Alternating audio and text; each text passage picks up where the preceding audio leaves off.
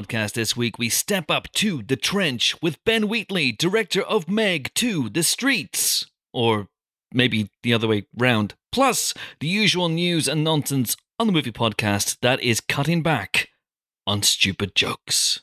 Hmm. Some of you will be relieved to hear. Hello, Pod. I'm Chris Hewitt. Welcome to a stupid joke free zone that is this week's Empire podcast. We are recording this remotely uh, due to laziness. is that a stupid joke? I don't know. Ah, uh, ah it's a minefield. I would say. It's a minefield. Uh, no, but why we record this remotely? My two colleagues of such lethal cunning, Ben Travis Hello. and James Dyer. Why we why we remote? Remind me. Well, a number of reasons I would say. Partly the office is closed. Uh, But we don't re- we don't record in the office. we don't record in the office. We do record in the studio. Uh, we're lazy and we didn't want to go into town. And I'm trying to write a feature, so I didn't want to go all the way into town to do it and come back. Yes. Yes, All right. that's the reason why. That's the reason why. Uh, Jimbo and Ben are here. Helen is in Northern Ireland, uh, she is. frolicking through fields and uh, you know the Forty Shades of Green and all that sort of stuff. It's uh, it's a it's a wonderful time. She was at the Giants Causeway the other day. Are you stalking Helen on social media? By stalking, uh, uh, like I, I follow Helen on Instagram. Why wouldn't I? That's that's an extremely normal thing to do. Wow. Uh, I just asked her to say hello That's to weird. Hellboy for me at the Giants Causeway, which is the true, you know, traditional greeting when you visit that part of the world. Say hello to Hellboy. And say hello to Finn McCool while you're there as well, the, the giant who built the, the Giant's Causeway and who, legend has it, is also responsible for creating the Isle of Man. That's one legend, anyway, that he was. Uh, Finn McCool's height changes wildly from story to story. In some stories, he's just like a 25 foot giant who built this Giant's Causeway. And the story is that he built this Giant's Causeway because he had beef with another giant in Scotland. And so he built the Giant's Causeway to meet the giant to kick seven shades of shit out of him. And then when he started seeing how big the other Scottish giant was, he turned tail and, and ran. Um, Finn, not so cool. Finn, not so cool. So in one story, he's like 25 feet or so. But in another story, he was so enraged one day that he put his mighty fist into the earth and scooped out this massive chunk of land and flung it into the sea. And that became the Isle of Man. And water rushed in to the hole left by his excavation. And that became Loch Ness. Now, for that to work, Finn McCool in that telling would have to be several hundred feet tall at least. So it's a bit variable. Basically, what I'm saying is sort your fucking shit out, uh, early tellers of stories. Maybe he's like Ant Man. Maybe He can just change his height at will. Maybe Finn McCool was the first person to access a quantum realm. Yeah, yeah. Pim particles. That's your answer. I'm fully on board now. Five stars to Finn McCool. Pim McCool. I'm not just asking Pin this McCool. because I have my Max Rebo Band t-shirt on, but is Finn McCool by any chance related to Droopy McCool of the Max Rebo Band of the McCool dynasty? no, but Sy Snootles is a very well known character from Northern Irish mythology. Uh, Chopper. Does- do any of you know the names of that little furball that turned up in the special edition? No. I wish No, I did. neither do I. I. I should do, but no, I don't. Ben, you know, do, do we all know the names of the Max Rebo band? We all know all all the, the players. So Droopy McCool, Max Rebo, Yeah. and um, Sy Snootles. Sy Snootles. But who's there's another guy, isn't there? There's another guy. Is there? I thought it. Was, I thought they were a trio. Max is on keyboards. Droopy's on what looks like an oboe. Uh, and uh, yeah, I think that's pretty much it. They don't have a drummer. Sy Snootles is on Pure Vibes. Yes, Sy Snootles is the vibes man. Yeah. I'm pretty sure Dave Grohl's done a few sets with him. he may well have done. He may well have done. at some point, at some point, the law of averages will suggest that Dave Grohl will turn up and do a set. Here's my little uh, Max Rebo plush from this year's Star Wars celebration. So, it, it, it celebration in the shop, they had the whole band as a set of plushes. I just have Max Rebo, but the band did. set they had was Max Rebo, Droopy McCool, and Sy Snootles. There wasn't a fourth member Oh. unless there's been some kind of, I don't know, Fleetwood Mac style I'm misremembering. beef, some kind of, you know, oh, this one was in a relationship with that one, and then they broke up and they're out of the band, and now they're all doing cocaine. And if, if Disney Plus is listening, I would watch that as a show. But wouldn't you love to see a sort of uh, behind this behind the music style documentary about the Max Rebo band, the breakups? No, to, to be clear, so first of all, I've just gone on Wikipedia. Uh huh. It was a 12 member band. I don't know where the rest of the band was at Jabba's palace, but apparently, after they were so traumatized by the destruction of the sail barge and the death of Jabba at the Great Pit of Carkoon, the band broke up What? after that. They apparently they escaped. They escaped the sail barge. They did not die with Jabba, but the band broke up. Well, it it would be traumatic because there was a Yeah. big explosion and there was jizz everywhere. You'd, you'd want to hang up your your saxophone, your space saxophone at that point, wouldn't you? Well, I know you guys try and forget the Book of Boba Fett at most opportunities, but do you remember Max Rebo was in that? He was in uh, the uh, Jennifer Beals was that her name? She was she owned a casino or a fancy Yes. club, and Max Rebo was you know doing his his jizz thing in the club. Well, Essentially. he's, he's gone. Yeah, but that's because he went solo. He's got he's gone full Harry Styles. Like he's broken off on his own. He's got he's now a solo act. The band has fallen apart. Here's a fact. So I've gone down the Wikipedia fucking Rancor, what not Rancor, Rancor Sarlacc hole now. Sorry, like Uh, do you know that the Rancor had a name and its name was Pateesa? Oh, Jabba's pet Pateesa. Rancor was called Pateesa. Can either of you name the band in the cantina on Mos Eisley? yes, Figrin D'an and the Modal Nodes. That's correct. That is correct. I bet you couldn't pick Figrin D'an out of a fucking lineup though. we need to have a battle of the bands. Uh, do. This would be amazing. Also, I think that uh, Glastonbury one year, Max Rebo would absolutely kill it in the legend slot. Yes. Imagine if that happened. Imagine if Max Rebo turned up on stage five o'clock Sunday and just smacked the living shit out of it. That'd be amazing. Well, as we discussed on the live Return of the Jedi podcast we did from Star Wars Celebration, Max Rebo has insane range. He could do his own eras tour because every single song he plays in Return of the Jedi is vastly different from the other songs. Sometimes he's in like pure funk mode, sometimes he's in experimental jazz. I'm pretty sure he had a big pop phase at some point. Uh, yeah, incredible range from Max Rebo. That'd be great. Turn up the Glastonbury, have a have a bite out of a freshly baked Ewok, and and there you go. Off you go. Max Rebo, amazing stuff. Listen, should we have a should we have a question? Yes. Let's do it. All right, so uh, I'm springing this on you guys, but I think this is a really good question. This comes from Asfar Shah, and he asks: Are there any franchises with at least one one star, one two star, Oh my one god. three star, one four star, and one five star entry? No. Well, the, the good to you gave the, the interrogation I mean, but but no. the focus that question because how many franchises have a five star entry? And I would argue that none that have a five star entry have a have a one star entry. However, there is definitely an argument. Obviously, Ben's got his hand up. I know what you're going to say. You're absolutely right. Rise of Skywalker probably No. is a one star Get film. No. So you probably do have, broadly speaking, the spread in Star Wars. So yes, okay, fair enough. That's the answer. Thanks, Ben. Feels like I'm for the help. trapped in fucking Groundhog Day every time you guys mention Rise of Skywalker. I'm not. I'm not rising to it. I'm. I'm happy. Uh, Rise of Skywalker, good movie. A couple of things immediately spring to mind. Uh, the the first one that sprang to mind was there is no five star yet, but I would say the current iteration of the MonsterVerse, uh, the the Godzilla Warner Brothers MonsterVerse. So, uh, famously, Godzilla King of the Monsters, one star, one star shite, terrible. Although this is just you. To be fair, to be fair, this is the Ben scale because you took violently against that film, but you are slightly on a ledge with that one. I, it's it's deeply bad. It's deeply bad. It made me so cross. Uh, I'm I'm struggling now because I think there maybe actually isn't a two star one because Godzilla is three stars, as is Kong Skull Island, and Godzilla versus Kong is four. So there's not a two. Okay, scratch that. But the one as James was talking, uh, going, what is it? Why is there a five star and a one star? Batman. I know it's not all the same continuity, but there is absolutely a one star Batman film, a two star Batman film, a three star Batman film, a four star Batman Mhm. film, and several five star Batman films. There is. There is. Cheating, but okay. It's not cheating. You see, James, you uh, what you did was you dismissed something out of hand immediately without giving it the proper Me, Uh, time. surely not. and and commitment. Uh, and Ben, Ben, yeah, that's a really good one. So, uh, okay. So, what's your five star Batman entry, Ben? Oh, I mean, Batman Begins and The Dark Knight, probably the, the two. So what was your Rancor noise for? Batman Begins is not a five star film. You get full Rancor noise for no, that. Batman Begins is amazing. Yeah, okay, four stars. Four stars, Dark Knight Rises, The Batman, uh, the Tim Burton, both the Tim Burtons, probably a four for me. Uh, then the three. Another Rancor noise.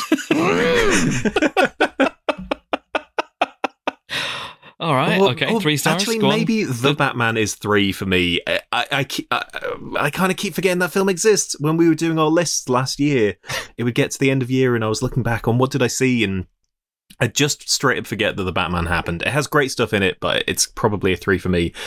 Two is going to be Mm-hmm. your Batman Forever, and one is going to be Batman and Robin. Yeah, Batman and Robin, one of the worst films ever made. Yeah, I think that's a, that is a solid, solid answer. Obviously, this has to apply to franchises that have more than five entries, uh, unless your franchise is wildly variable, uh, like Max Rebo's career, and you have five films in your franchise, and one of them is a five, and one of them is a one, and two and a three and a four. Well done to you, if so. Jimbo, have you thought about this a little bit more? Maybe a touch. If we're if we're gonna if we're gonna spread things out a bit, you can probably make an argument for the Alien franchise, right? If we extend it to the Predator movies, then yes. Uh, yeah, like I, I think we can. Well, because okay, so Alien and Aliens both five star films, right? Yes, we can argue. Undeniable. Yes. Uh, What's the four um, star? What's the four star What- in the that four franchise? star is the one that I'm slightly stuck on at the moment. I'm, I'm that's the one I'm struggling with because like Alien Three, I'd give a three to. Same with Alien Resurrection. I think weirdly, I think we could go two for Alien versus Predator, and if we really stretch it, one for Alien versus Predator Requiem. I don't think we're stretching at all. I think Aliens versus Predator Requiem is a, an abomination of a I mean, movie. it's terrible. It's terrible. It's the four that I'm struggling with. But so I think in that case, we might need to sort of lean into the predatorness of it. But I think a pure predator film feel, No. feels a little bit wrong. So No. then, but then for a four, do we go with? I mean, look, okay, okay. For a four, pick like a, a Covenant or a Prometheus. I was going to say Prometheus, and then I didn't know if I was going to get yelled at on the internet and by you two in person right now. But yeah, I, you know, Prometheus has some issues, but there's so much great stuff in there. Covenant, I kind of have a weird soft spot for, although I think that's a really good Prometheus sequel and a not great Alien movie. Yeah. So if we're talking Alien movies, it's probably a three or two star Alien movie versus a four star Prometheus sequel. I don't know how that works. But then weirdly, like I said, like Covenant is more of an alien film. Prometheus for me almost isn't an alien film. It is in the continuity, but it kind of isn't an alien film. But I really like it as a kind of this wild and wacky, ambitious sci-fi film. I know it got a lot of shit because it wasn't what people wanted it to be, but I actually do enjoy it. Whereas Covenant, I think weirdly, it has good moments. I do like it. It's somewhere between a three and a four. I'd have to watch it again to be sure. But I think we've got the whole spread here, especially if we can give Requiem the kicking it deserves. I think we can do one to five here. I, I don't think there's a four. I, I don't think there is. I, I know a lot of people go to bat for Prometheus. I, I just don't, I don't see it. I mean, Alien Three, you could maybe make that argument. I, the assembly cut of three, I reckon, is a four. I genuinely do. The theatrical cut is 100% a three. If we can include the assembly cut, I would definitely give that a four because it Right. makes the film so much better.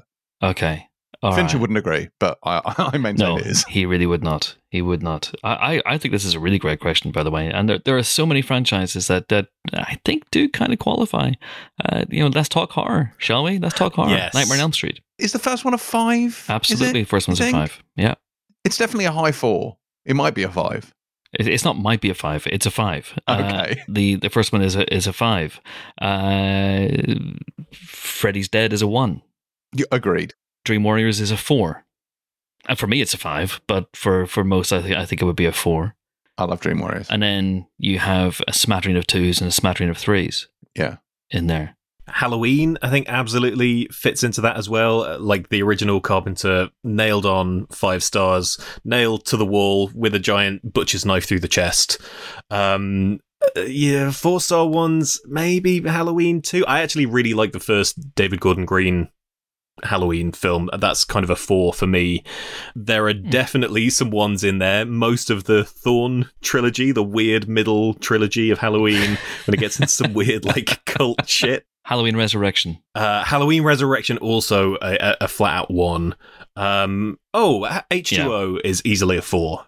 H2O. H two O is a four. H2 is a four. Uh, Halloween 3, Season of the Witch. is a three for me. Is- that's going to be my me, that's three. a five. But I know we, we, we're vastly You're an different on idiot. that. You're an idiot and a fool.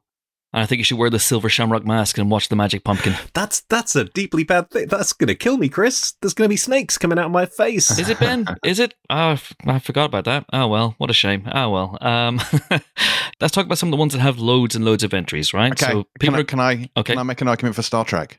go on then. I can't believe I dismiss this out of hand. You're right. There are tons of examples of this. I'm a lunatic. But like, okay, Star Trek. So, so one star film, Star Trek Five. I'm I'm throwing that in there. That's going straight under the bus. That's fair. there are. I mean, there are. I mean, Star Trek: The Motion Picture. I would argue is a two. You could possibly scrape a three if you were feeling charitable. See, some people think that's a five. They do, and they're wrong because it's terrible. uh, but but there, I mean, look, there are. I mean, other two. Some people would say Insurrection is a two. That's a four for me because I love it. But I, the two, I think, is a trickier is a trickier area. To, there are so many threes in there; it's not even funny. Fours. I mean, take your pick. I think a lot of the next gen ones could go into four. Nemesis, people don't like. I think it's great. I'd give that four. I think we gave it three. Five wise, Wrath of Khan is a five. First Contact's probably a four, if I'm honest with you, even though it's my favorite of the lot uh, on a personal level. Of the JJ ones, Into Darkness, again, for me, I like it, but that's three, I think, for most people. Original, like the 2009 Star Trek's probably a four, isn't it? I would say. I'd say that's a five. You say? I mean, I- I, I really love love, it, film. but I don't think I many people film. would call it an all-time classic. I think it's brilliant. And then Star Trek Beyond, I'd give four as well. I think that's great. Um, Mm. I really, really enjoyed that one too. So I think we've got we've decent spread there. Yeah, I think that I think the weirdly enough, Star Trek Beyond has been revised. There's been a lot of revisionism about that, and, and people now seem to dismiss it as a bad one. But I think it's really good. No, it's great. It's got a lot of fun. There's a like, clear affection for the franchise in there. I think Pegg did a brilliant job. Yeah. Uh, no, I, I thought it was great. It's the two stars. It's where where you land on the two star camp. Like Search for Spock again. It's No. probably a three. no, no, Search two. no, that's a four. Four. I wouldn't give it four. I'd give it three. I don't love it. It's definitely not a two. Motion picture, Um, motion picture is a two. Generations is a two. Generations is not a two. What It's are you two. talking It's about? It's definitely at least a three. It's not at least a three. Stop it. Stop it. Stop it. The Undiscovered Country is a high four. That's a fucking great film. What's the one? What's number nine? The, the insurrection. Nine. That's that's no no. So yeah. So you've got uh uh uh it's insurrection. Yeah, insurrection is nine. Yeah. Uh, First contact is eight. Nine's not And good. Nemesis is ten. Again, Nemesis is really good. People don't give it the credit it's due. It's like Nemesis has a lot going for it. No, no, You're not having it. Not you having won't it. have Nemesis. not having it. Oh. Not having Nemesis. Yeah, Uh, all right. Um, I don't think the MCU qualifies. Genuinely don't. nothing below a two. I don't think there's a one star in the Yeah. MCU. Uh, Secret, invasion. Secret Invasion. Invasion Secret Invasion doesn't count. It's a it's a one disguised as a three. Four stars, Empire Magazine. Four stars. Um, Based on the first two episodes. true, very true. No, MCU doesn't doesn't it doesn't dip enough. It does not dip enough. It's got twos, it's got threes, it's got fours, it's got fives. It doesn't have any ones. I think the DCEU does qualify for for for Is this. there a five in I think there's absolutely Wonder Woman for me is a five. Oh come on! Yeah, No, see, Wonder Woman, like Wonder Woman, is is lauded for being fabulous, but it is fabulous relative to the others. I think standing on its own, I think the third act has enough problems that it doesn't achieve classic status. I really enjoy it; it's got brilliant moments in it, but I do not think that is close to a five star film. it's got David Thewlis pretending David to be a Thewlis. flying, I am flying like Ares, the God of War. Wonder Woman. You're a bit of a cheeky monkey, and he's and he's throwing stuff at her. Terrible experiment. Hear me out, guys. Wonder Woman 1984 Yeah. is standing right there. Oh, fuck off! It's good. It's not a five off. stars, but it's good. It's a fucking two no, star not. film. No, absolutely not Wonder Woman 1984. Uh, although that does lead to the question of what the one star film in the DCEU is. Uh, I think I know what it is. If I know it, I know it is there a one star? There absolutely is, and it's David Ayer's Suicide Squad. Is it a one though? I mean, It's I a think you one. find Empire Magazine gave this four stars. So Uh, um, yes. Do you know what? Do you know what? Suicide Squad is a bad film. I don't think it's one. I genuinely, I'm looking at the list now. I genuinely, hand on heart, without my trolling Ben hat on, think Wonder Woman 1984 is the weakest of the entire run of DCEU movies. You think I it's genuinely worse do. than David Ayer's Suicide Squad? I genuinely is do. I genuinely. My hatred for that film could solve the world's energy crisis. Honestly, it's. I just. I can't stand it. I cannot stand it. Sure, things are bad, but they could be better. oh my god, kill me now. James's one wish is that Wonder Woman 1984 doesn't exist. Yes, true.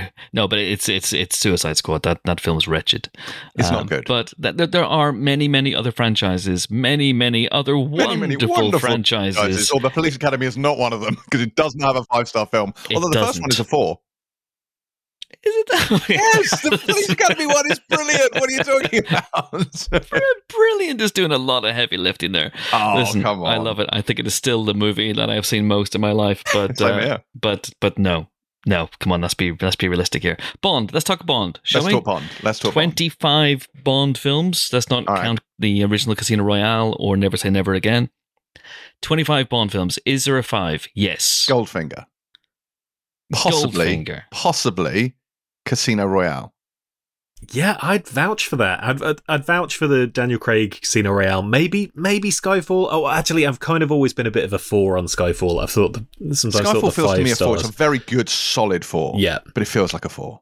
but the Casino Royale, Daniel Craig, that is that for me is as, as Mm. good as Bond gets. As is Goldfinger. Goldfinger is excellent. I think there are a couple more fives knocking around in, in the Bond pantheon. Go I on. think uh, I think that you could make an argument. If someone would make an argument, I'm not a fan of On Her Majesty's Secret Service, but you could make an argument that every Bond has a five star film.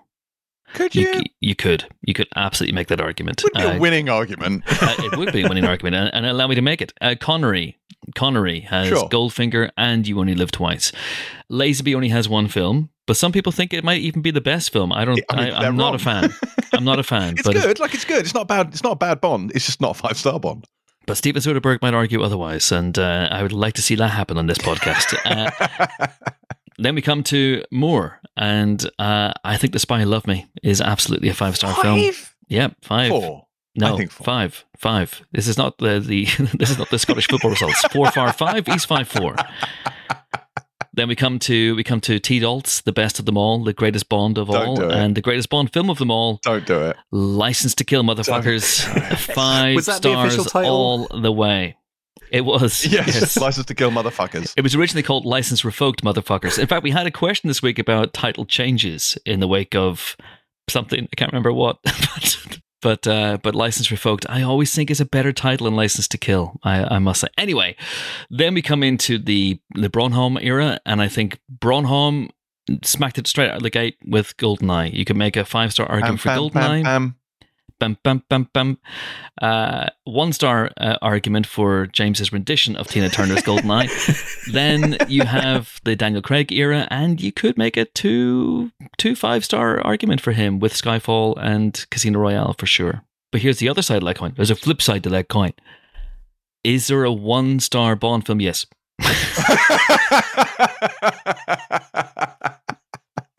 yes, absolutely is. On, There- what do you there- think is the nadir of Bond?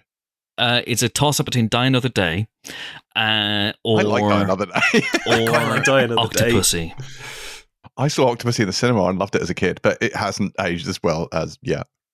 Um, I don't think either of them are ones. I'll be I think honest. I think Die Another I Another don't Day think they're a one. ones. I think they're comfortably two stars. All right. Okay. I don't think this qualifies. I don't think Bond has ever gone to the lowest of the low. All right. Two more big franchises, and then I want to do a very specific, very, very quick take on this Harry Potter and the Wizarding World of there Harry are Potter. no fives in that series. And there's no ones. Mm, I, I love them all, but I don't think there's a five. I don't think there's a one either, though. Crimes of Grindelwald is a two, uh, if we're counting Fantastic Beasts stuff. I think Secrets of Dumbledore was a three. I would say everything directed by David Yates is a two. That is so objectively wrong. That is that is incredibly wrong. His his run of Potter, he directed the best one, which is Order of the Phoenix, and that that's the hill that He I didn't die direct on. the best one because the best one is A Prisoner of Azkaban. I know, and everyone says that. Everyone says that. And I, I have it's to say, great, I have to say, I'm, I'm, I may be, much as it wounds me to say this in Ben's camp here. Order of the Phoenix is the worst bu- book and the best film. Anywho, last one Star Wars. Have at it. They're all five stars. It's what I was going to say about the MCU. How could, they, how could you possibly do this for the MCU because it's 31 five star films? Uh, is there a one? Is there, There a is no one? one. Even as bad as The Rise of Skywalker objectively Oi, is, Ben. Let's not relitigate this. Rise of Skywalker is a three, even though I hate it. It's a What, three. what about the prequels? The prequels, there's no one star in the prequels. Surely Attack of the Clones uh, It's not a one. is, is the five we're all looking for, right? Nailed on.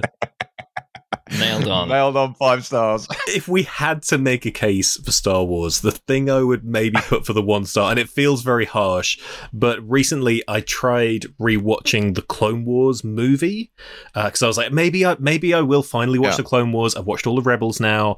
I've um an episode away from finishing Resistance, so maybe I should get around to finally watching Clone Wars, and I should start by rewatching the Clone Wars animated movie, which I did see in the cinema back in the day and remembered very little about. Much as it pains me to even indicate that Dave Filoni could be involved in something that is one star, I got halfway through the Clone Wars movie, The Clone Wars, and you spent half an hour titting around with Stinky, who is Jabba the Hutt's the baby, slug the baby hut. Yeah. son. Uh, I I have not finished. I started watching that like a month and a half ago. I have not finished it. I, I couldn't get through. I couldn't get past Stinky. Um, so if we really had to make a case for a one star, I think that might be it. Are we including that's holiday special? harsh. Does holiday special count? No. A holiday special might be a one star actually. I mean that's No. fair. Although it's a, it's a curio, isn't it? It's a cultural artifact, so maybe it's beloved in that regard. I'm I'm surprised that actually that this is that you've taken so badly against the Clone Wars movie. Like it's not good. I reviewed this when it first came out for Empire, and I gave it three, which I kind of stand by to be honest. I think it does some some okay stuff. But this is Ben's mo. Like he's all he, your murder. Your murderers come Yeah. with smiles. Like He's, all, in or all out. he's all wreathed in friendliness and flowers and hugs until he sees something perfectly fine, like Godzilla King of the Monsters, and then out come the knives, schnick to go claws. yeah. So I googled films with five entries in the series because I want to see if there is a franchise that runs the gamut uh, from five to one. And there are a couple of contenders. There are a couple of contenders. There are more uh, franchises that, that have five films exactly than you might think. Bourne is one of them, right? I'm not saying for a second that uh, that qualifies, Five Uh, fours, but Bourne three, is one. maybe two threes. Don't think it's even got a two. It's got a two. I would say Bourne Legacy the, is uh, probably a three, isn't it? I'd say that's a two. Bourne it's Legacy. alright. It's not that Yeah. bad. Die Hard. Now, James and I were discussing this off mic. Yeah. I think there's an argument to be made for Die Hard. Ticking all the boxes. I, I, I know I know what you're saying, but a good day to die hard, while lamentable, I think it's a one. is a two. I think it's a one. You could, if you were. if you were molding your argument specifically to fit this category and saying something in which you didn't, didn't entirely believe, you could go Die Hard is five, Die Hard Yeah. with a Vengeance, which is actually a five, is a four, uh, Die Hard 2, which is actually a four, is a three, and then Live Free or Die Hard or Die Hard 4.0 is a two. That's incontrovertible. And then you have A Good Day to Die Hard, which is fucking shite. Uh, and until recently was the worst action franchise to have a scene set in Chernobyl. Uh, is is absolutely a one star thing. I mean, it's bad, but it's. I mean, I think it's a two. I think a one feels punitive, but actually, it is hateful. so I don't know. I do remember being consumed with an almost homicidal fury when I came out of that film. So That sounds like a one to me, James. Homicidal Fury Yeah. is definitely Godzilla King of the Monsters one star mode. I think it might be Die Hard. I think Die Hard might be the ultimate answer to this question in that it's a five film franchise that has a five, a four, a three, a two, and a one. All right. Nailed it. Nailed it. If you want to have your question read out on the Empire podcast, then Twitter, and yes, I am still calling it Twitter as all right thinking people must Musk. uh, must musk then get in touch with me on that i'm at chris hewitt you can slide into my dms um, as long as you haven't used up your allotment and or you can reply to any of my panicked shout outs or reply to any of my tweets once you've stopped laughing of course oh phantasm Is, is that your new catchphrase? Just every so often. Oh, phantasm. oh, phantasm. i faked every phantasm uh, all right let's move straight into movie news and there was some wonder woman related news wasn't there jimbo There was indeed that Gal Gadot has threatened a third film in this franchise. Come on now. Unt- until her demands are met yes, we must send her one million dollars, or there will be a Wonder Woman three. Wonder Woman 1985 will be thrust upon us. Uh, no, yes, there may be. I'm confused by this because obviously the the DCEU's re- reboot seems to be. It seems to be a little bit like the SAG-AFTRA kind of special exemptions thing. It's completely rebooted, except when it isn't under these very specific conditions. So uh, we may see more Wonder Woman. hopefully, it will be not you know, eighty set Wonder Woman, but we'll see. As Helen has pointed out many times, and in, fact, as she's written about in her book, Women vs. Hollywood The Fall and Rise of Women in Film, available now in all, good and evil bookstores. Uh, you know, Patty Jenkins was a movie jail after Monster, a film that won its lead an Mhm. Oscar. It couldn't get a movie made for 14 years, made Wonder Woman. Great film. I think it's five stars. I think it's the best film in the DCEU. Uh, I think it's tremendous. A real throwback to Richard Donner Superman. Um, turned Gal Gadot into worldwide star. They made a second film a few years later. It was a bit of a stinker in most people's opinions. I know Ben. Most uh, right thinking people. come on, come on, come on. Let's not relitigate the relitigation. And then since then, she hasn't. She's effectively a movie jail again. This is so weird. I mean, it, it's it, shows the double standards and the hypocrisy in Hollywood, and it's it's you know I think that honestly that they should have been given another another go, um, you know, to to make a third movie together. And in terms of the continuity of the DCEU, Blue Beetle is out in two weeks' Mhm. time, and they're and they're talking about that kind of possibly being something that, that ports over. I would be surprised if that movie makes enough of a dent for them to in the, in the box office for them to uh, Mm. for them to feel the need to to port it over to the I- to the new the DCU as it's going to be called. I think there's definitely an argument for making amends because I think, like, as, regardless of whether it's five or a four, Wonder Woman is a great film, and it's you know it's at the very top end of the DCEU stuff. And then Wonder Woman 8, 1984, I think sometimes sort of tars the original Wonder Woman. It, it detracts from it slightly. I think if they could go out on a high, that would certainly be the preferred option. So just seems like a weird choice. Like Wonder Woman was such a cornerstone of all of that, and it, it's the element of well, I guess Aquaman's kind of carrying on because Aquaman and the Lost Kingdom is still coming up, and it seems like Ezra Miller might still be the Flash to an extent in the DCU, and I don't know, Viola Davis is crossing over as Amanda Waller. There's still quite a lot of a weird amount of connective Yeah. tissue between the two. It's it's not the clean break that we were maybe sold it as being which then makes it even weirder if Gal Gadot is not continuing as Wonder Woman because she's great and I genuinely like and, uh, all jokes aside I do prefer the second one to the first one I, I there's so much about that second one that I like um I, know it didn't don't know that I can share podcast air with you from this point on. this is why we're recording remotely, people. But it, it would feel weird for her not to do it. It was strange when it was like, oh no, that that project is going to be cancelled, whereas other things are kind of continuing on. The interesting thing here is that this is Gal Gadot speaking to, I think, comicbook.com and saying, oh, yeah, I, I think I'm going to be, from what I've heard, I'm going to be developing a Wonder Woman 3 with James Gunn and Peter Safran. So very much in the DCU continuity, but there's no mention of Patty in there. It does not necessarily sound like Patty Jenkins would be involved in that. And she was not just the director on the first two, but she was kind of a real key creative voice in in kind of pulling those films together and what those films were going to be rather than a, a Mhm. direct, director who just kind of hopped on to a bunch of existing stuff and made it you know I just I hope for good things for Patty Jenkins. I was sad that Rogue Squadron, her Star Wars movie, didn't go ahead.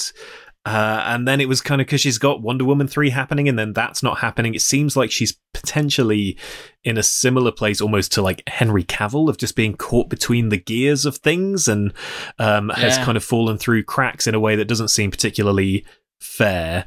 Uh, so yeah, hope for good things for Patty Jenkins would be happy for more Gal Gadot Wonder Woman. I mean, she's popped up in enough cameos this year uh, in in DCU Mm. movies uh, to boot. So, like, if that was the end of her time as Wonder Woman, it feels like a whimper to to end on. We'll always have Wonder Woman. We'll always have Hans Zimmer's little theme.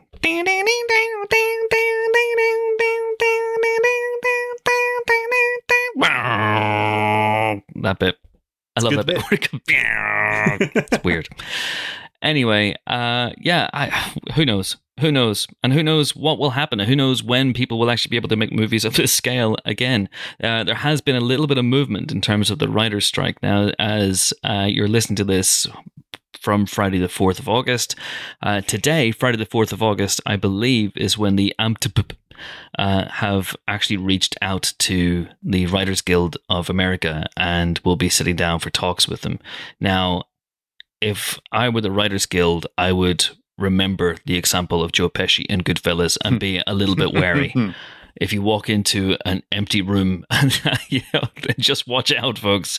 Uh, or it might be full full Joss Ackland and Lethal Weapon 2 uh, you know or Derrick O'Connor. I was just checking to see if I was standing on plastic. So just be careful be careful guys. Uh, but but hopefully that this is the beginning of a rapprochement. Uh, hopefully this is the beginning of the AMPTP realizing that they they actually do need to meet the writers more than halfway and meet the actors more than halfway as well because uh, it's it's kind of crazy, you know, uh, how long this has gone on and how long it could go on. So hopefully, this is the beginning of uh, of a thawing. Let us hope. Let us hope and pray.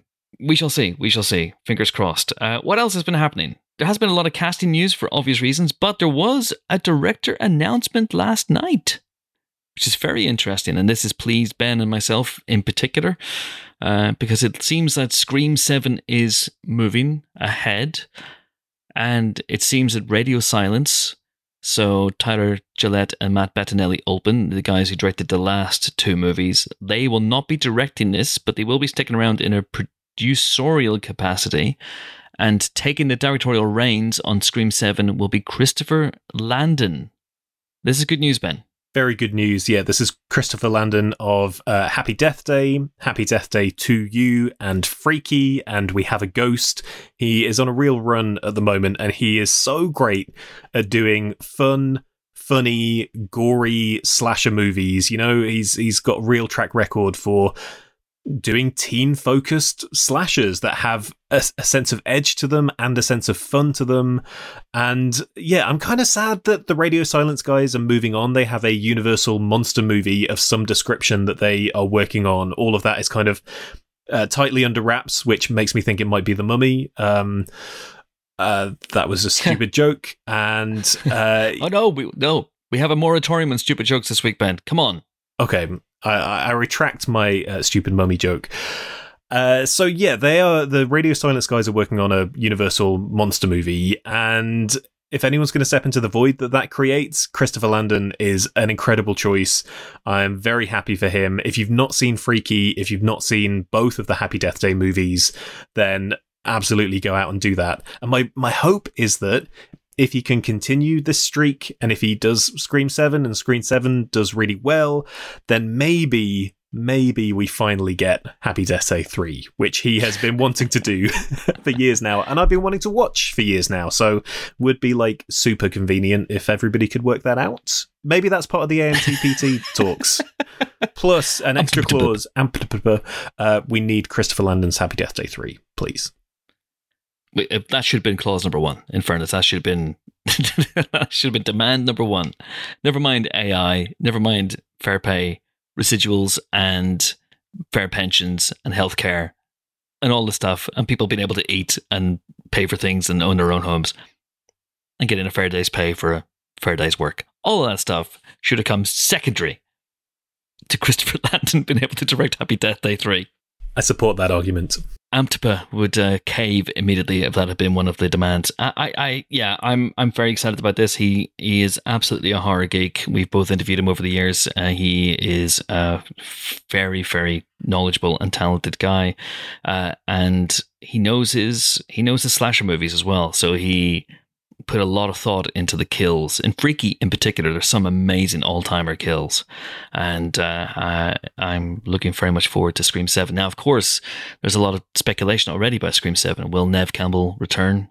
And I kind of, I'm, I'm of the opinion that she shouldn't. That the the story is now beginning to move on. I learned yesterday that Richard Newby of the Hollywood Reporter. Maybe I knew this, but I, I, it seemed to be new information to me.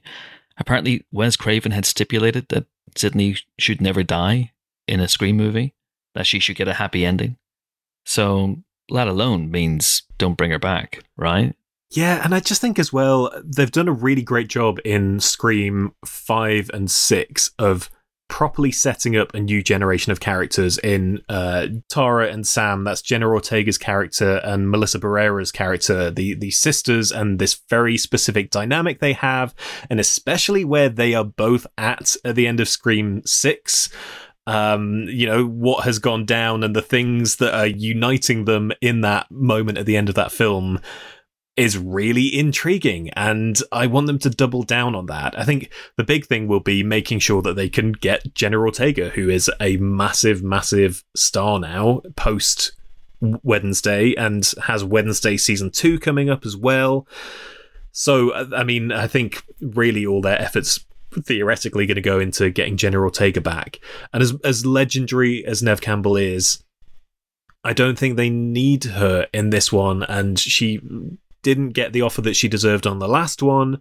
And I just think they can let that character rest, have her time in the sun, living a, a lovely time with McDreamy uh, somewhere off screen. You know, let let them have a nice life. Let them have the win. Leave them alone, Ghostface. Uh, also, this is an extension of something I was saying today on Twitter. But honestly, if you were considering being a Ghostface, wouldn't you decide not to, given the history of Ghostfacing? Wouldn't you just look at it and go, this isn't going to end well for me? I'm not going to be the one to buck the trend. I'm not going to be the one to succeed. Ghost facing does not end well, so I'm not going to do it. It does seem like it, they have a low life expectancy, ghost faces, and there's been plenty at this point and they all end badly.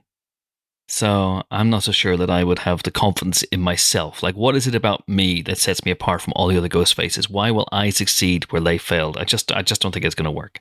Uh, anyway, that is exciting, exciting news. Uh, what else has been happening, Jimbo? Anything else going on? Well, I have to say that after the horror show that was Secret Invasion, I was feeling a bit stung by the MCU, but I'm I'm back on board. I was back on board seconds after we completed our final uh, spoiler special for Secret Invasion because as we were recording it, like the clouds parting and sun streaming through kind of stormy skies, we got the trailer for Loki season two and it's glorious and it's delightful and there's so much to unpack and there's a lot going on and Mobius is, is as brilliant as ever uh, and I there, there's I, I, genuinely don't know what the season two is about. There, there are many, many conspiracies about, you know, how Jonathan Majors is going to fit into this, or whether he's going to fit into this, or in what way. Um, quite whether they're in the divine timeline or not. There's so much in this trailer to speculate about that I'm already excited for not just watching it but our weekly breakdowns of the show because because this is a show like WandaVision that lent itself so much to that kind of weekly chat and the kind of water cooler discussion because there's so many threads and theories and, and, and conundrums at its center. And uh, yeah I'm I'm counting down the missed minutes until it arrives and even though you know there's we don't know vast amounts about the plot of this one it seems to be another mystery to an extent where loki is basically glitching in the same way that miles morales seemed to be in across the spider-verse. I i, I think that's a coincidence more than any kind of grand multiversal Marvel link uh, between them. But yeah, Loki is glitching for some reason, and obviously the timeline is an absolute mess, and they're having to kind of figure that out and work out who the person is who becomes he who remains. They're going to theoretically be digging into some kind of Kang backstory.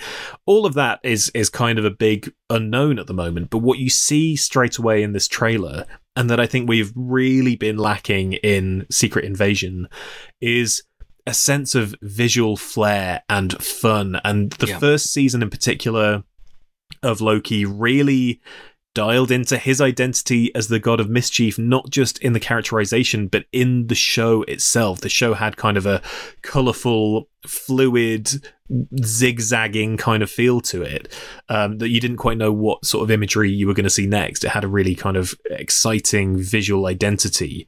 And you feel that coming through in this trailer which is exciting with kind of Justin Benson and Aaron Moorhead uh, coming back or entering into this as the kind of lead directors, having worked on Moon Knight. Um, they have a really distinctive uh, sense of a visual identity and great at producing kind of psychedelic, trippy visuals. So, yeah, really excited to see what they do th- with this as well.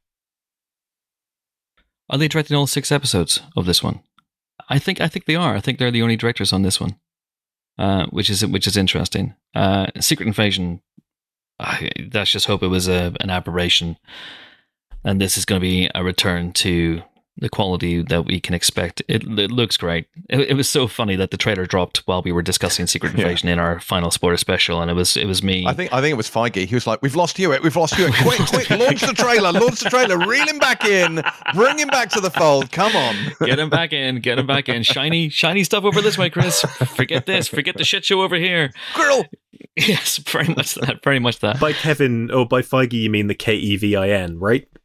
Yes. K E V I N dropped the dropped the trailer, uh, and uh, it looks so so fun and so interesting, and there's so much going on, and there's lots of speculation. Obviously, Jonathan Majors is going to be in it as another Kang variant, and what's going to happen given his um, off-screen situation at the moment, and are they going to recast uh, depending on how his trial comes out?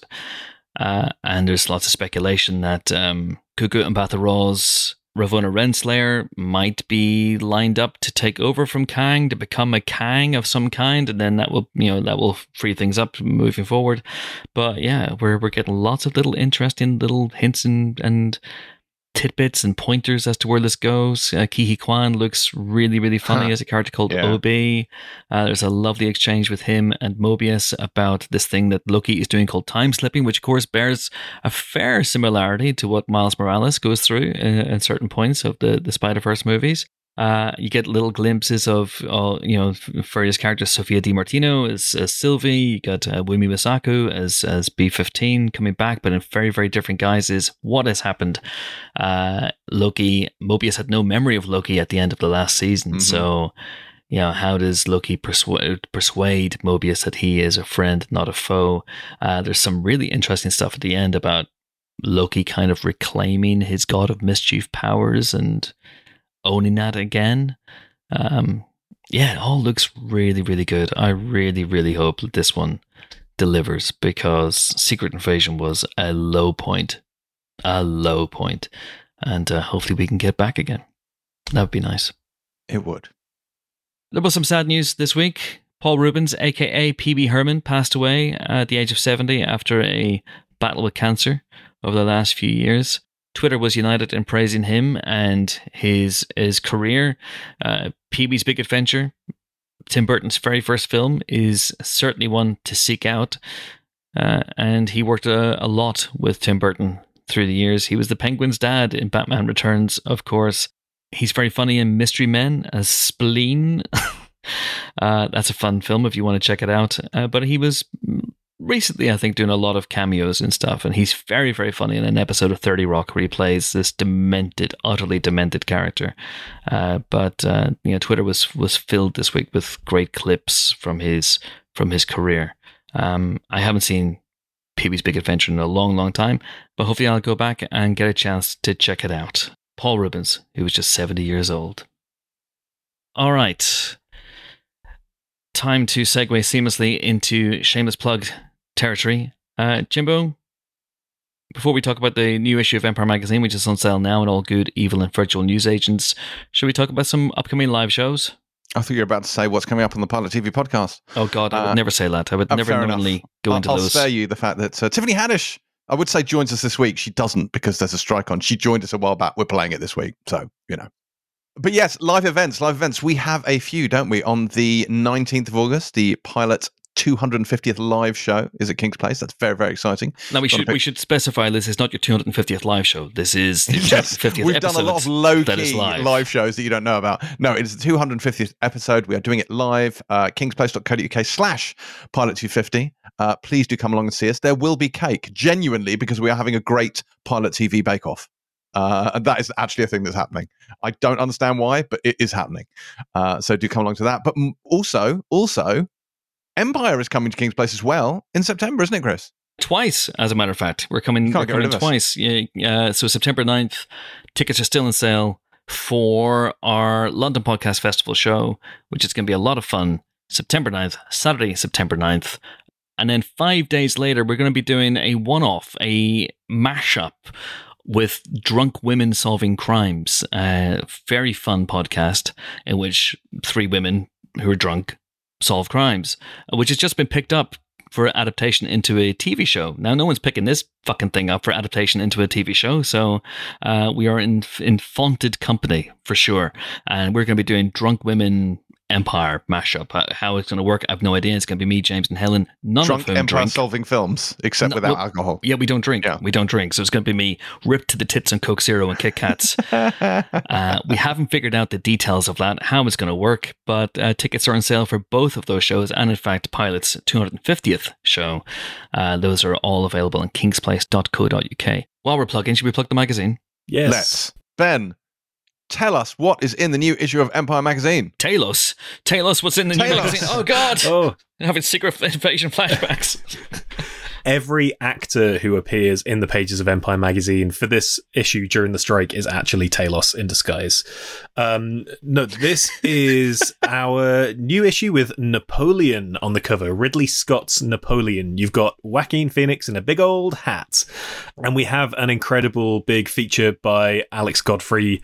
On that movie, on Ridley Scott's return to the historical epic, that's always a very exciting thing when he's back in vaguely Gladiator, Kingdom of Heaven, Last Duel mode, except this is going to be kind of a mashup of all of those by the sounds of things. It's a big sword swinging battles and blood and bodies historical epic as you'd expect, but also it's like a deep dive into a deeply fucked up relationship between Napoleon Bonaparte and his wife Josephine, played by Joaquin Phoenix and Vanessa Kirby.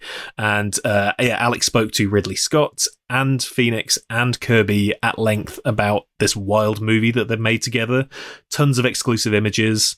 We also have uh, a big old feature on Poor Things, the new Yorgos Lanthimos movie with Emma Stone and Willem Dafoe. We spoke to all of those guys uh, about this wild new film that they've cooked up. You know, a Yorgos Lanthimos movie is always going to be something unexpected. This is his first film post The Favourite.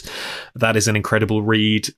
We have a big old interview with Emma Corrin and a, an incredible shoot with them too, talking about A Murder at the End of the World, their new show, and their roles in My Policeman and The Crown and Lady Chatterley's Lover and what they're going to be doing moving forward. Uh, with, yeah, really, really incredible imagery on that one, courtesy of the art desk at Empire. I was allowed to speak to Denzel Washington and Antoine Fuqua uh, about the Equalizer 3 and their long working relationship, including a, a couple of lovely stories about Training Day. And that was a ton of fun. For anyone who listens to this podcast, you will know that I hold the Equalizer films in very high regard. and I got to talk to Denzel and Antoine about that. And the only disappointment in it for me was that I only got to do it once. Uh, Equalizer 3, of course, coming out very, very soon. Oh, yeah. Very exciting. Yeah, that is that is a great piece, and we have Celine Song on past lives. We have a bunch of people paying tribute to Bruce Lee for the 50th anniversary of Enter the Dragon. So we've got Chad Stahelski, Gareth Evans, uh, Shannon Lee, uh, who's Bruce Lee's daughter and uh, an actor. She's part of that. Uh, Scott Adkins, Cynthia Rothrock, all paying tribute to him and his legacy and Enter the Dragon in particular. We have a crazy look back at Caligula, which is about to receive uh, some kind of new cut. This uh, bonkers historical, basically erotic movie uh, that kind of became. It's it's porn, man. It's porn. It's porn. It wasn't porn, and, And then it became they porn. basically turned it into a porno. Yeah, Is the new version still going to be porn? Let's find out. Uh, we also have this is our first issue with a new look. We've had the decorators in. So when you get your new issue of Empire, it's all spiffy and, and nice and fresh looking. Uh, so yeah, Chris's section is no longer review; it is now final cut with tons of goodness. I mean, got- is it though? I'm still very much thinking of it as review, but uh, It's green Hey-ho. now, Chris. It's green. Uh, and you have James Gunn reflecting on the journey of Rocket Raccoon. You talk to the directors of Dungeons and Dragons. Uh, you talk to Lee Cronin about Evil Dead Rise. The front section of the magazine now is no longer Take 20. That is First Word. And we have a big report from the strikes. We had people out on the picket lines talking to actors and writers about the strikes and where they're at and what is happening in those negotiations or lack of negotiations until uh, the upcoming amped talks. Uh, plus, we talked to Zendaya, Mike Faist, and Josh O'Connor about challengers. Uh, Chris, you spoke to David Gordon Green about The Exorcist Believer. Uh, there's a bonkers trailer talk on the Wonka trailer, which Uh, I kid you not, was like a 40 minute conversation in the office that was wildly off the rails from the first 30 what? seconds. It's, yeah, packed full of goodness. And also, in my section, we have a ranking. That this month's ranking is the Pink Panther franchise, which might also be an answer to the question of is there a franchise that has a five star, a four star, a three star, a two star, and a one star? But I'll be honest, folks, after watching all of them again, I'm not sure there's a five star in there. I'm, I'm, not entirely sure there's a four. Uh, anywho, let's have a guest. So this week sees the release of Meg 2 The Trench, or Meg to the Trench is like Step Up to the Streets, in which Meg steps up to the streets, in which Meg uh, the Megalodons return and ruin Jason Statham's day. Uh, this is a sequel, of course, to the original The Meg from I think was it 2018, 2017, something like that. It's been it's been a few years now since we saw Jason Statham as Jonas Taylor punch the hell out of uh, giant sharks, uh, but they're back, back, back. And to make things really interesting, this is the big budget Hollywood movie debut of one of our favorite filmmakers, Ben Wheatley. Uh, and we showed the film last night as part of the Empire VIP Club. And let's keep the shameless plugs going. You can subscribe to that by going to empireonline.com forward slash VIP to have a chance of attending incredible events like this. And afterwards, I sat down with Ben in front of the audience and had a lovely Q&A with him. Now, I had literally just seen the film, so thank God I liked it. Otherwise, this could have been a very, very, very awkward Q&A indeed. As it is, it's a lot of fun. Here's Ben Wheatley. Please welcome the director of Meg to the Trench, Ben Wheatley.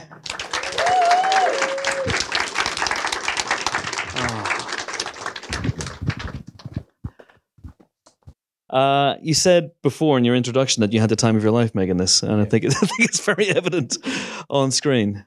Tell us more. Tell us how you locked into into this movie.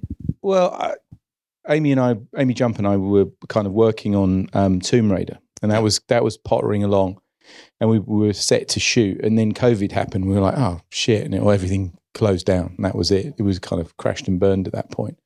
And then I started making In the Earth, and while I was making In the Earth, um, in a in an abandoned hotel somewhere where everyone was bubbling together so that you couldn't get catch the the dreaded COVID, I got um, an email which had the Meg Two script on it and I went, what? and I thought, you know, I've always tried to make stuff that's uh, 90 degrees from the last thing I made. Yeah. And you couldn't get more extreme whip, whiplash from In the Earth, like the, the, the one two hit of Rebecca in the Earth Meg too. Yeah. So that really appealed to me, and it just it was just bonkers. And I was thinking, well, you know, I I've always wanted to work with Statham. I love giant monster movies. Yeah. And the script, I really enjoyed the script because it was basically like totally the the characters are so straight ahead mm-hmm. and optimistic mm-hmm. against all the odds, and they just yeah. want to power through, and there's no cynicism in them. Yeah. And I just w- wanted to make something that was like that. That just it wasn't sarcastic about itself. It just it was, you know. You, as a filmmaker, you're going into it going, I love these kinds of movies, and I want to make this fucking film, and I'm not, you know, you're you're with it as yeah. a filmmaker going, I want to make sure that um, there's no, it's not really winking to the audience as silly as it can be. Mm-hmm. It believes in it. Yeah. 100%. Well, who was that email from, by the way? The one with the. Well, it would have been through my agent. And, okay. But, but then it's uh, uh talking to Belle Avery and uh, Lorenzo, who are the, the producers mm-hmm. of it. Mm-hmm. Um, so I had a load of calls that I had to make and backwards and forwards and meeting up with them and pitching them stuff. But I just, I think I just said I loved it and loved action, and it all come from Free Fire, really. Yeah. So they'd seen Free Fire, and they went, "Oh, right, he, you know, that's that's a someone who enjoys genre, yeah, and wants to make, you know, wants to make something that if he had a bit more money, could get out of the room. the free fire was set in and maraud about a bit, you know. so you, you kind of went up a budget level with Rebecca, and Yeah. then you went back again with In the Earth, Yeah. and then this obviously blows. I, I guess this is combined more than everything you'd worked on previously, Times times by a multitude. by, by about five, yeah. What, what's it like going into that world? I mean, how do you do? You, do you adjust very quickly to to that level? Um, I think I've always thought that budgets were like, you know, if it's more than you want to risk in a card game, it's a lot of money. Yeah. you know, so it doesn't matter. You know, if it's, you know, ten thousand pounds. Hey, I, I play big card games. No, five, fifty pounds. But you know, if it's if it's if it's ten grand or a mil, you know, half a million or a million, it's still it's it's beyond thinking about. It's more more than a house and more than all these things. So when it gets up to the really big stuff like this, it it becomes quite abstract. Mm. But what it allows you to do is just opens up a load of possibilities, you know. And and I found with this, it was like you were. We, I, I, I kind of thought about it like it's like Spotify. When you first get Spotify, and you're just limited by your own imagination of what you can listen to, and it was Mm. the same with this. You like this with this money, you could do anything. Yeah. What are you going to do? and that's the pressure of it.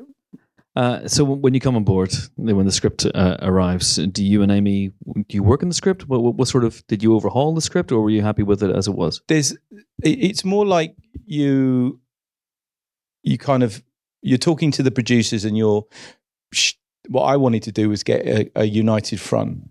Mhm. You know, I don't want to get I don't want to have a situation where I'm I'm arguing with people on the floor or while we're shooting it or in the edit suite. I don't want that. I want to be as clear as I can about everything. So there was a lot of like work done on storyboards and it was like that was where I changed the script. So the action is not in the script pretty much Okay. the action all comes from drawings and kind of um, I think there's even a line in the script which is the most incredible action sequence ever.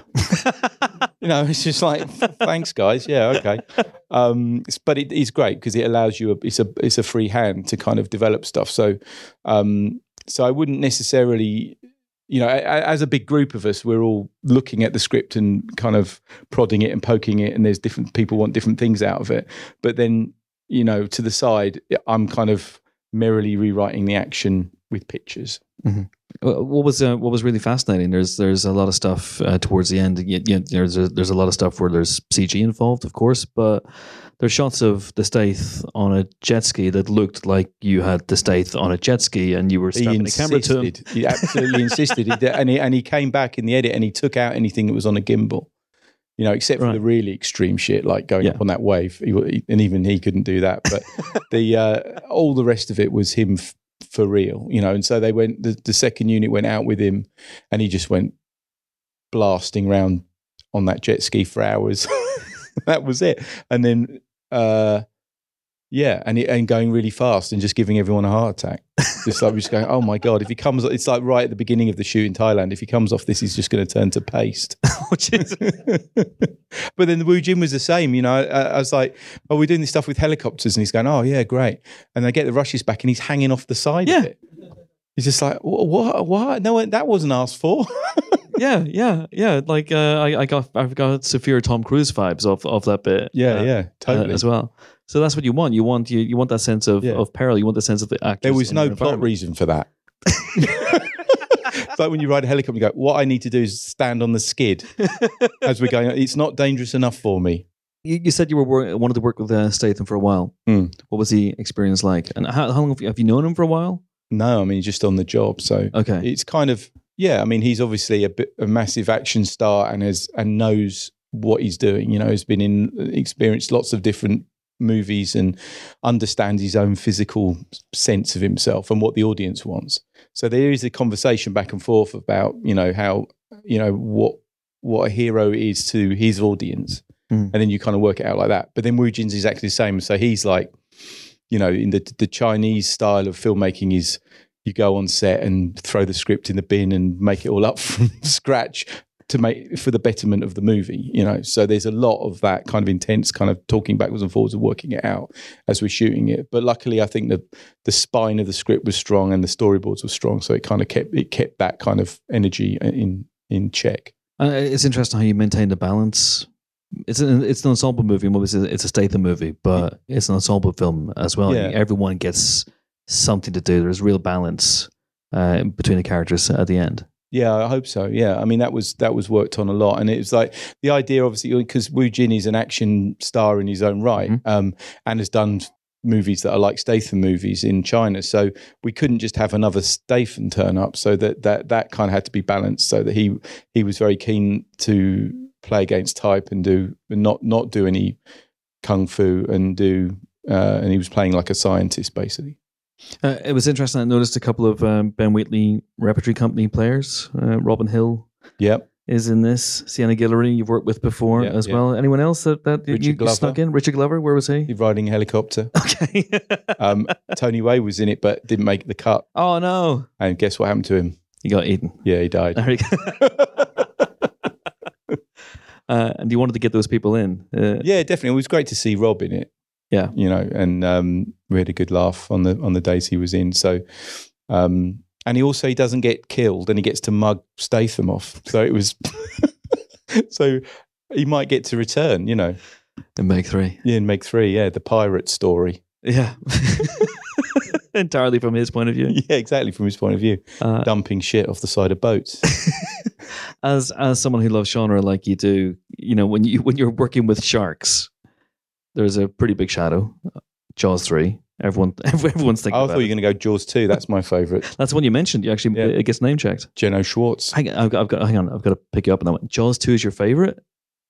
Uh, Well, I'm kidding. Rewind, Like- rewind. Like, you're talking about Jaws three. It's but Jaws two is obviously the better film than Jaws three. It, it is, yeah. But the uh, Jaws you know, four is the one.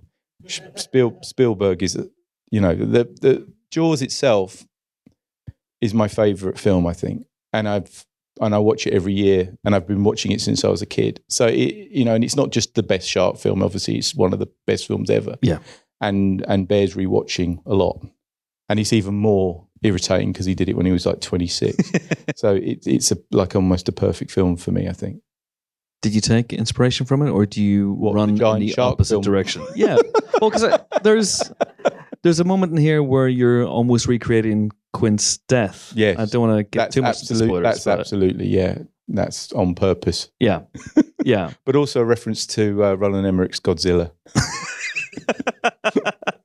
As all good films must be. Yeah, Yeah. Can you talk about that? That that sort of the, the, the shadow of Spielberg, trying to avoid it, trying to do your own. I don't thing? think you can avoid it. You could, you just have to embrace it because it's so much in it's so in culture. There's no there's no kind of going getting sniffy and going. Oh no, I don't. ooh," you know, I didn't watch that. You know, it, it, it's yeah, and it, and it's also that kind of that that that film bridges the um, horror and entertainment at the same time as well. Probably one of the first films to do that. That it's Mm. um, and it's the first ever blockbuster. I mean, Yeah. there's so much there's so much about Jaws that's that's super important.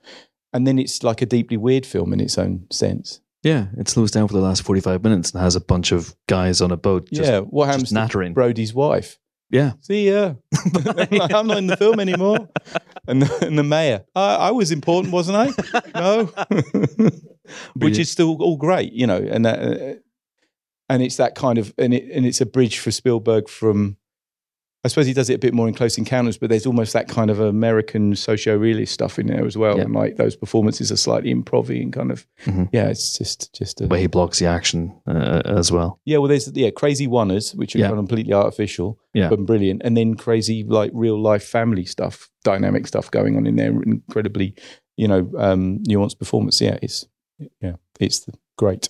That film uh, famously had a troubleshoot. So did Jaws 2, by the way. If you've ever uh, read about, you know, if you've never read about the uh, the making of Jaws 2, it was as nightmarish as Jaws. Uh, Oh, yeah, they, they replaced the director, the original director. He was the guy who directed um, uh, Let's Scare Jessica to Death. oh right, Yeah, and uh, he did six weeks, and then they they got rid of him, and it was just hell from that point on. But uh, that, of course, was famously, you know, one of the, don't shoot on water. Do not shoot on water. Do not shoot in boats. Did you learn from that? no. So that- uh, just to say, like, the, I have a theory for Jaws two. Okay, Friday the Thirteenth right. is the same year.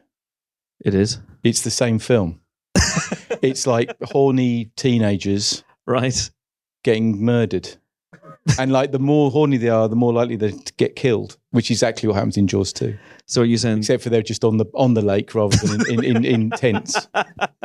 Are you saying that the shark in Jaws 2 is Jason? Yes, So is the son of the shark from the original movie? maybe. Should we interrogate this theory? Well, I mean, I think I think the thing is, you've got to believe that it's a family of sharks in the Jaws well, you have to. movies. Yeah, right up to the one that tries to kill Michael Caine.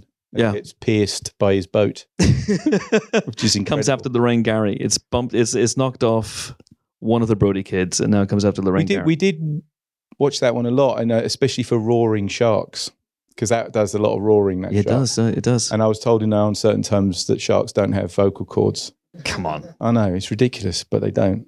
Um, you got Yeah. some license to play with, surely some creative license here. I think in Jaw- in Jaws four, it comes out and "Grrr," goes back in, doesn't it? It gets, it's taunting them with it. Stay away from that for this one. Were you realistic with the sharks? Did you did you have megalodon experts on set to I go? te- no, a team do of that." them over uh, over my shoulder all the time. yeah, we were really serious about getting it exactly right. yeah. it's a documentary style movie. it's important. I don't. I don't want one marine biologist to be put out of you know of the movie. What the fuck? Dear Mr. Wheatley, Why oh why oh why? is the plan then to make more movies like this?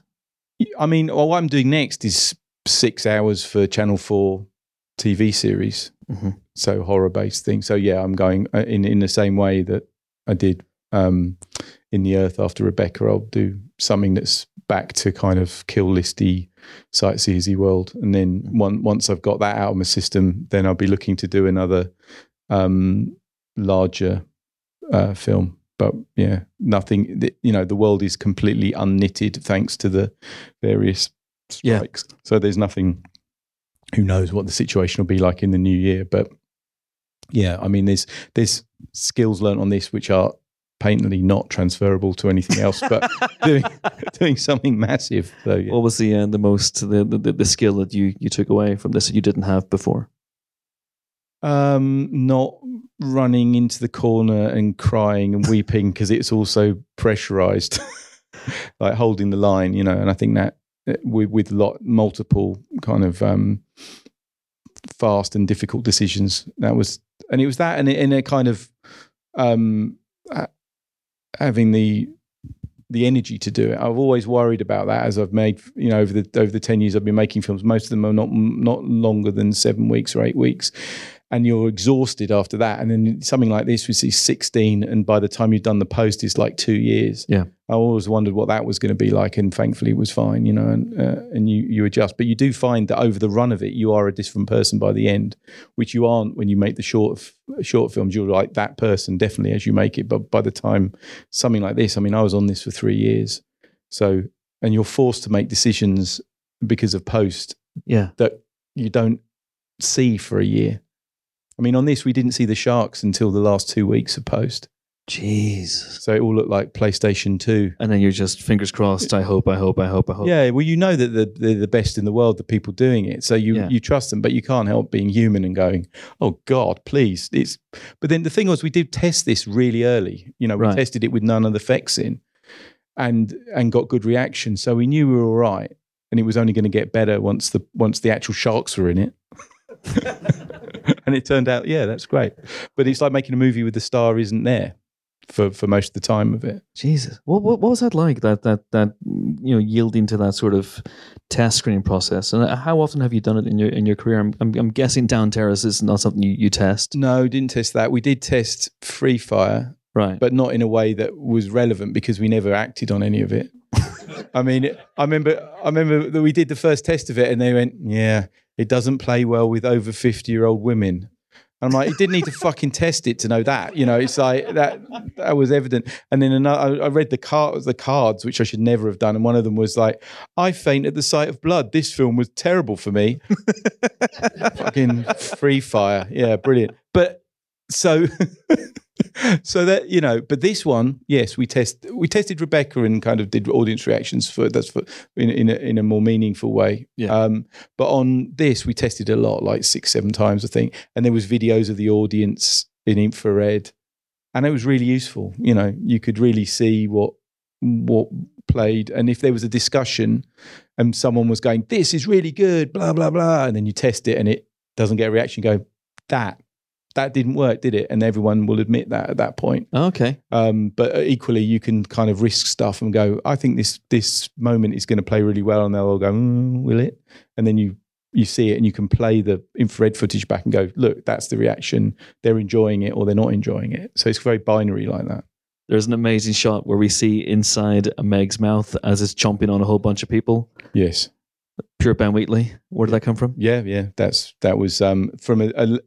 I sat down and drew up a load of gags for the shark. Hmm. That was one.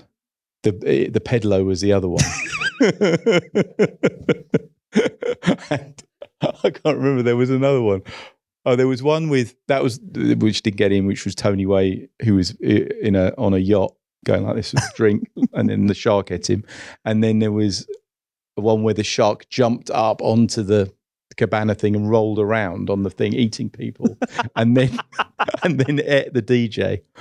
That didn't make it in. That's my that's my one regret. Oh, sad to end on a note of regret, but but there we are. Uh, thanks so much for coming, guys. Thanks for your questions. Thanks, of course, Ben Wheatley, everybody. Thank you for coming. Thank you. Okay, so that was Ben Wheatley talking about Meg 2, The Trench. Ben, you saw it last night as well. What did you think? I had fun with Meg 2 The Trench. It's not the Meg 2, it is just Meg 2. Drop the the, it's cleaner.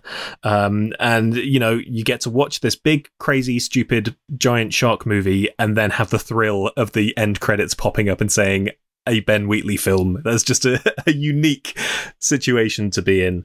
Uh, so yeah, this is uh, Ben Wheatley picking up from Jon Turteltaub. Uh, return of Jason Statham as you mentioned Jonas Taylor, who basically in this one is Deckard Shaw, but like a little bit nicer. Uh, he's in kind of action spy mode. He is hiding away in ocean liners and spying and getting caught out by parrots. That is an actual thing that happens in this movie. Uh, and he is soon roped into a mission. They have to go down into the trench from whence the Meg once came. They have new technology that now allows them to go beneath the thermal layer that has been trapping all of the Meggy evil down in the deep. And once that breach is ruptured, all kinds of beasties come out. Jason Statham and a bunch of other marine biologist people, I guess, are all trapped at the bottom of the ocean, trying to survive. And there are Megs making their way out of the thermo layer and into the regular old ocean. And what do you know? regular layer. Jason Statham has to get on a jet ski and sort it all out. Um, th- that is the film. It is exactly what you'd expect from that. It is silly and a bit rubbish, but really fun. And I think Ben Wheatley has fun with it. You, what was really nice, Chris, in the interview that people have just heard and that I heard in front of the audience last night, is that he is not Ben Wheatleyifying this. There is not kitchen sink drama. There is not nightmare hallucinogenic sequences. You're not going to get those kind of that kind of Ben Wheatleyisms, but he wanted to make a big studio monster movie and he has made that and he's leaned in to all of the tropes, all of the trappings. This film for me feels a bit more in on the joke than the last one did. I feel like the the marketing for the Meg was much jokier and winkier than the actual film was. And I think going into this one, Statham is in full on. Every line he says is basically a quip or telling a, a small child that they're going to be okay, even though there are giant marauding sharks everywhere. Uh, it's playing on this kind of fun, knowing register. For me, there was still a bit much in the way of like talky stuff. Um, you know, it, it kicks off in quite a fun way, but I, I struggled a bit when they get to the trench. They are in the trench for a while, and I thought the film slowed down at that point, and to to necessitate them getting down to the trench, there is a fair amount of marine waffling um, uh, that I kind of could have done without. But the final act of this is really fun. Megs everywhere, people screaming, Jason Statham on a jet ski. good times. Uh, yeah, I had fun with this. There, there's all sorts of beasties in it. Uh, it is not going to change the world, but if you are going to the cinema to see a fun Meg movie, having enjoyed the Meg, I'm pretty sure you're going to enjoy Meg 2, The Trench. Yeah, I think I had a bit more fun with this than, than you did. I think that this is almost one of those evolutionary leaps that a franchise is capable of taking where it, it really, really utterly embraces the ridiculous. Not to say that the first one didn't do that, but I felt that Ben Wheatley is better at nailing that sense of the ridiculous than than Jon Turteltaub was on the first movie. Uh, uh, and this feels to me like almost it's it's um, it's not quite the the evolutionary step that Fast Five was eh, from Fast and Furious and from the rest of those movies, but it's not far off. I had an absolute blast with this, and I was so relieved because I was I was doing a Q and A with uh, Ben Wheatley immediately afterwards, and yeah, I'm a professional, obviously, and I would have been able to to mask it. But if you talk to someone immediately after seeing a, a, a bad film, uh, that can be a tough one to get past. I didn't like the first movie at all. Uh, I think the first movie is bad. And I was honestly expecting Ben Wheatley to be chewed up and spat out by the by the, the movie making machine here. And it's not just Hollywood; this is a Chinese co-production as well. And Wu Jing is uh, basically the co-lead along with Jason Statham in this. And uh, if there were dual pressures on Ben Wheatley, um, he handled it very, very adroitly. And I think there's lots of Ben Wheatley isms in the movie. Uh, there's uh, there's some great shots. That I don't know whether whether I've left it in, but we talked about one POV shot in particular, which made me chuckle. There's a there's a there's a very very dark sense of humor that shoots through this film, uh, uh also, and uh, the Stath is on great form. I like what they did with Cliff Curtis's character. I like what they what they did with Page Kennedy's character DJ, who gets a lot more to do this time around. it's just absolute nonsense and carnage, and it leans into that. And uh, I had a really, really good, great time. Uh, you gave it three.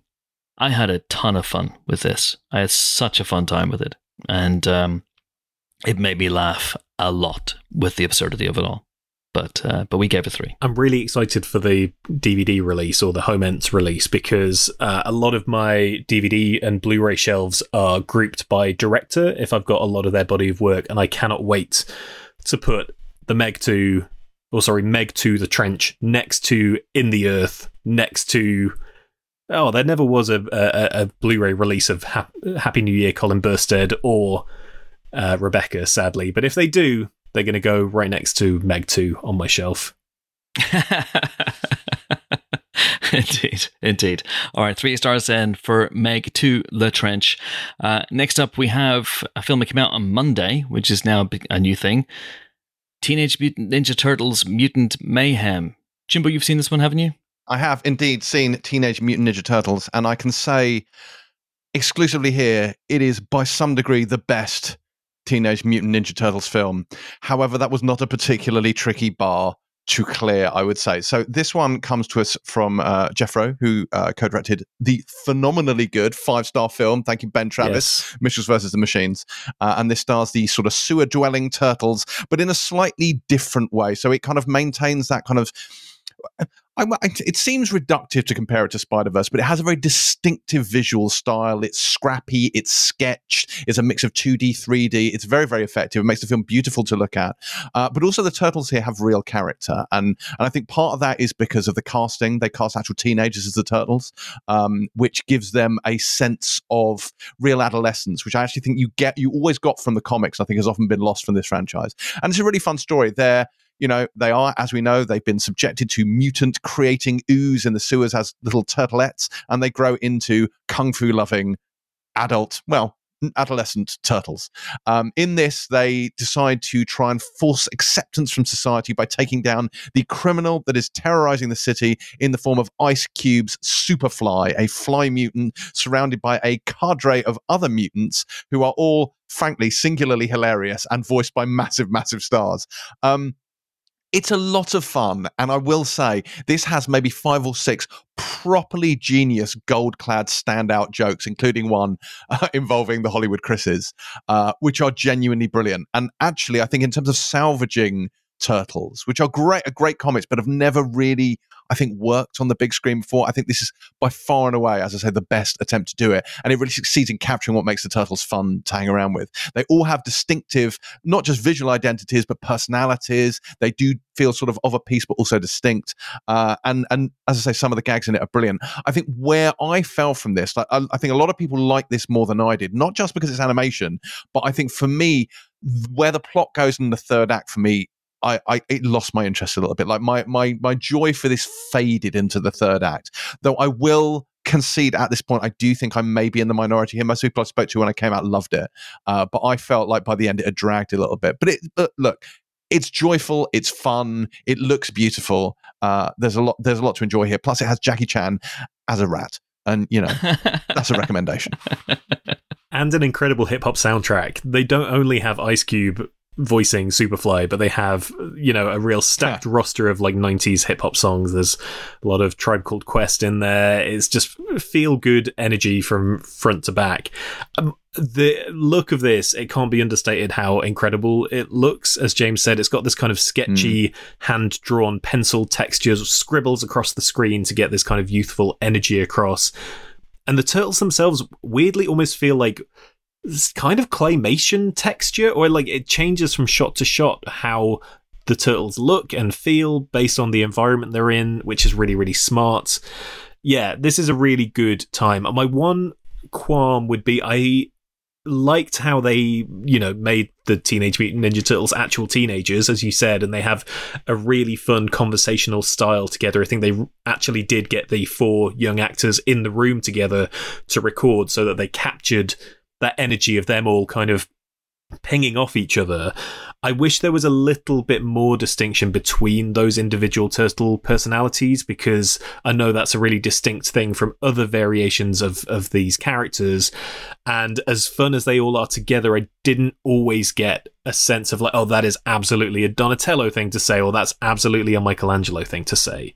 But you're kind of just having too much fun hearing them all like take the piss out of each other and rile each other on to to worry about that in the moment. And yeah, it looks stunning, tons of fun. Jeff Rowe, I think, did a great great job coming off Mitchell's vs. the Machines and coming into this. Very mm. exciting. I don't think uh, Raphael enjoyed the film though. Big size. I don't understand that. I saw this weeks ago. I feel very tired. I feel at this point, were, were I to explain the joke, it would make it even worse. So I'm just going to leave it out there and say that was an excellent joke for those who understood it. And if you didn't, move along. but surely, James, size matter not. oh, yes. Judge me by my size, do you? We do, yes. Damn it. Uh, all right, I haven't seen this one yet. I'm very excited to do so. We gave it four stars in another in a cracking year, a halcyon year for animation on the big screen. Four stars then for Teenage Mutant Ninja Turtles, Mutant Mayhem, Turtle Power, Turtle Power. Turtle Power. Last but not least, this week is Joy Ride Jimbo. Yes, indeed. So this is directed uh, by Crazy Rich Asians co-writer Adele Lim is her, in her directorial debut, and frankly, what a debut it is! Uh, this is a film which wholeheartedly, to me at least, lives up to the title. So it is essentially a girls' road trip comedy film. Uh, it starts with two young girls in a playground in a place called I think it's called like White Hill. It is the whitest neighborhood of, uh, around, and they're the only two Chinese kids there. They instantly form a bond. Uh, it is Audrey who will, when she grows up, be played by Ashley Park, and Lolo who will, when she grows up, be played by Sherry Cola. Sherry is this kind of like uh, not when she's a kid, but when she grows up, she's this kind of sex positive artist. She's a bit bohemian.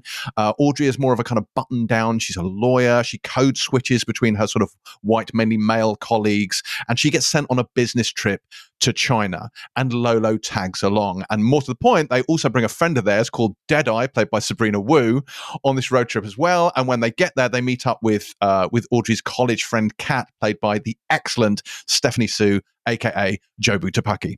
And this essentially becomes a road trip around China as they all try to, well, partly so that Audrey can, can because she's adopted by white parents, so she can uh, get in touch with her Chinese heritage, her Chinese identity. She's someone who feels too Chinese for America and too white for China. Um, and it's a film about bonding. It's a film about cultural identity. Each one of them brings a very distinct kind of take on the Asian American experience. And all of that stuff is beautifully, beautifully subtly done. But it's really, really fucking funny all the way through and really filthy funny as well. It's got sex, it's got drugs, it's got vajazzles, it's got so much going on. And there is genuinely, there's a laugh out loud gag in this film less than two minutes in, and it really sets the tone for this. Like I am famously humorless, as you know, and I found this properly hysterical. I watched this with Helen. I was pissing myself all the way through it. I found it absolutely joyful. There's like a K-pop sequence in it, which is I mean, let's just say it's an image that will stick with you for the rest of this year by the time you get to the end of that. I mean, genuinely, it's brilliant. All four of those leads are fantastic. Um, and this is one of the best times I think it's possible to have in the cinema this year. I genuinely do. I, I had an absolute joyride, frankly, watching it. So there you go. Wow. It is Sold. It's really good fun. The other thing is that it is surprisingly emotional. I have to say, I really laughed Yeah. a lot early on. And for me, some of the laughter, it's a very, very broad comedy, and quite a lot of it, they're very talented and funny performers, but quite a lot of the gags, I'd say, in the middle section feel a bit more improvised at points. And the, the humor kind of dipped for me, but the emotional side really kicks in towards the end in a way that feels really earned and really satisfying. It goes to some you know surprisingly touching places. So th- there's a lot of laughs to be had but it comes with some real substance to it as well. I think that's why Mm. you know the the fun stuff feels as fun as it does because it knows when and how to get serious which i think is is a really kind of smart balance. And yeah, as you said, the, the cast is great. I thought Sherry Cola, I don't think I'd seen her in many things, and I thought she was just a complete whirlwind. Uh, as is Sabrina Wu, who plays Deadeye. They are really, really funny and have a completely different energy to everybody else, and they just complement the other women really, really smartly. So, uh, yeah, this is a, a lot of fun. The comedy is very broad and, as James said, very rude. So don't take your parents. Um, but take a load of mates, have a couple of drinks, have some sherry colas, and uh, you'll have a really good time with this. All right. That sounds exciting. Uh, we get this four stars then, I'm guessing. Yes. Four stars. What a week. What a week. What a week at the multiplex. Uh, go and see films. Uh, folks, go and see films is all I can say on that one. And on that note, that is it for this week's Empire podcast. Uh, join us next week for more film related fun when we, but possibly not me, will be joined by, because I'm going to be in Northern Ireland and I don't know whether my sister's Wi Fi can frankly hold up to the task. Uh, but we will be joined by actual actors. It doesn't mean the strike is over. The strike is on, but this is an interview that was recorded before the strike, and it is with the stars of the new Netflix spy actioner Heart of Stone, Alia Bhatt, and Gal Gadot. Oh, yes. Oh, yes, indeed, folks. Uh, and there may be also someone else as well. We shall see. We shall see. But anyway, until then, until we meet again, until that auspicious occasion, it is goodbye for my two colleagues of such lethal cunning. Ben Travis. Rise of Skywalker is a four star movie. Goodbye. I said no stupid jokes, Ben. Fuck off.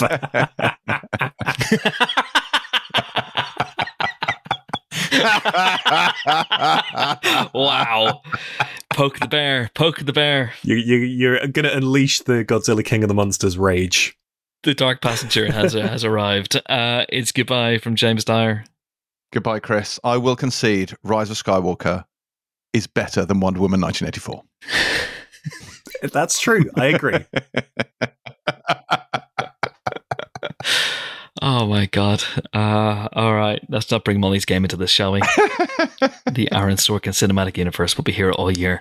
Uh, it's goodbye for me as well. Uh, I am off to rate my two colleagues of such lethal cunning along the the same criteria.